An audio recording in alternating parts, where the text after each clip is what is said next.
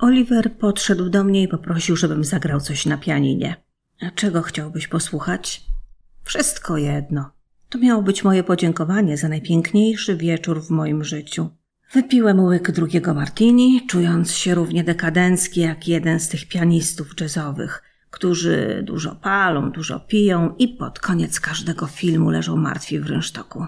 Chciałem zagrać Brahmsa, ale instynkt mi podpowiadał, żeby zagrać coś bardzo spokojnego i wyciszającego. Zagrałem więc jedną z wariacji Goldbergowskich, która wprawiła mnie w spokojny i kontemplacyjny nastrój. Ktoś z piętnaściorga gości westchnął, co mnie ucieszyło, ponieważ tylko tak mogłem się zrewanżować za ten magiczny wieczór.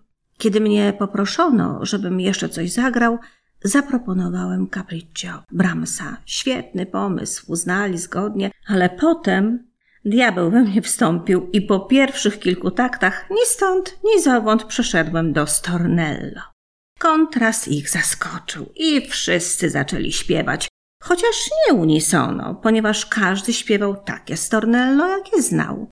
Tylko przy refrenie jednoczyliśmy się wokół tekstu, który przed wieczorem autorskim Oliver i ja usłyszeliśmy z ust Dantego.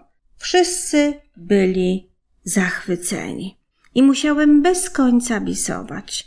Rzymskie stornelli to na ogół rubaszne, melodyjne przyśpiewki w odróżnieniu od melancholijnych, rozdzierających arii z Neapolu. Po trzeciej z kolei spojrzałem na Olivera i powiedziałem, że chciałbym na chwilkę wyjść.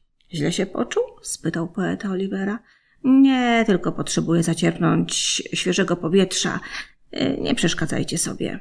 Kasjerka się schyliła i jedną ręką podciągnęła roletę do połowy. Przecisnąłem się na zewnątrz i poczułem podmuch powietrza na pustej uliczce. Możemy się trochę przejść? spytałem Olivera. Pospacerowaliśmy ciemną uliczką, jak dwa cienie u Dantego, młodszy i starszy. Nadal było mi bardzo gorąco, a w świetle lampy ulicznej zobaczyłem pot, który lśnił na czole Olivera.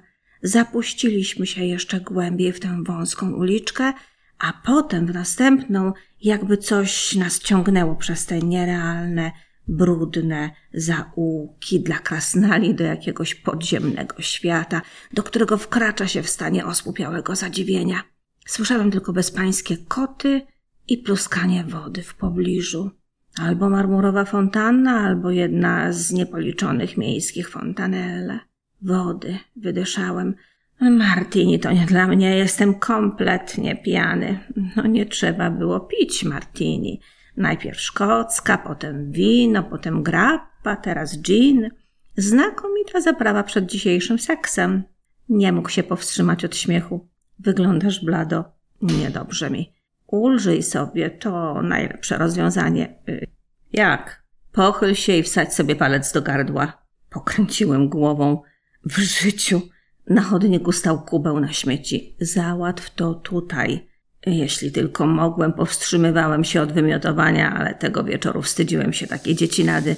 Z drugiej strony czułem się zakłopotany, musząc żygać przy nim. Nie miałem nawet pewności, czy Amanda za nami nie poszła. Pochyl się, bo przytrzymam ci głowę. Opierałem się.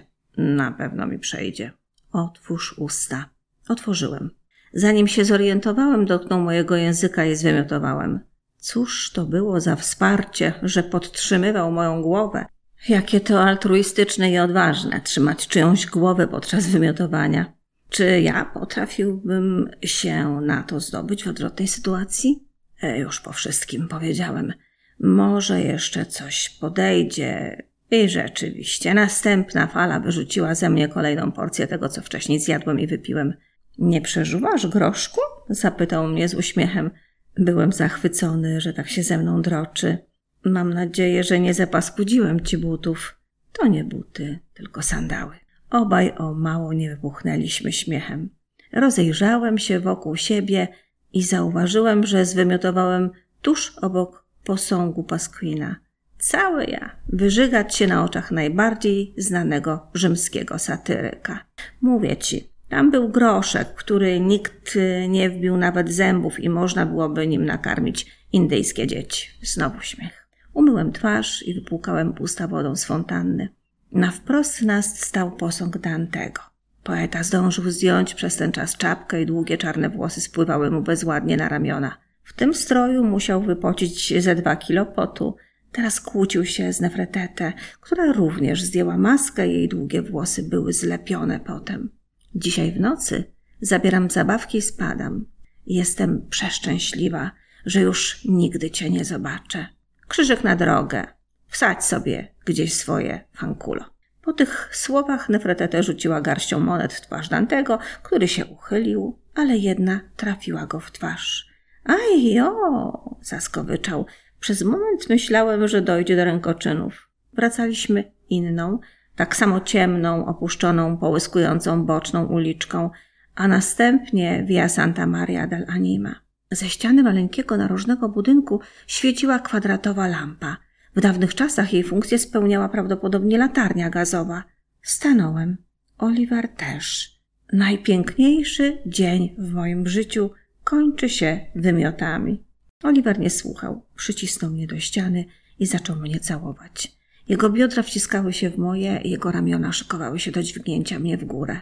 Oczy miałem zamknięte, ale wiedziałem, że rozgląda się dokoła, bo przestał mnie całować. Mógł ktoś przechodzić, ale ja nie chciałem tego sprawdzać. Niech on się martwi. Nie otwierając oczu, usłyszałem dwa głosy starszych panów, którzy gderali, że w dawnych czasach nie widywało się takich rzeczy. Nie chciałem o nich myśleć, nie chciałem się martwić. Skoro Oliver się nie martwi, to ja też nie będę. Mogłem tak spędzić resztę życia z nim, w nocy, w Rzymie, z zaciśniętymi powiekami, z jedną nogą oplecioną wokół jego nogi. Pomyślałem, że będę tutaj w przyszłości wracał. To było nasze miejsce.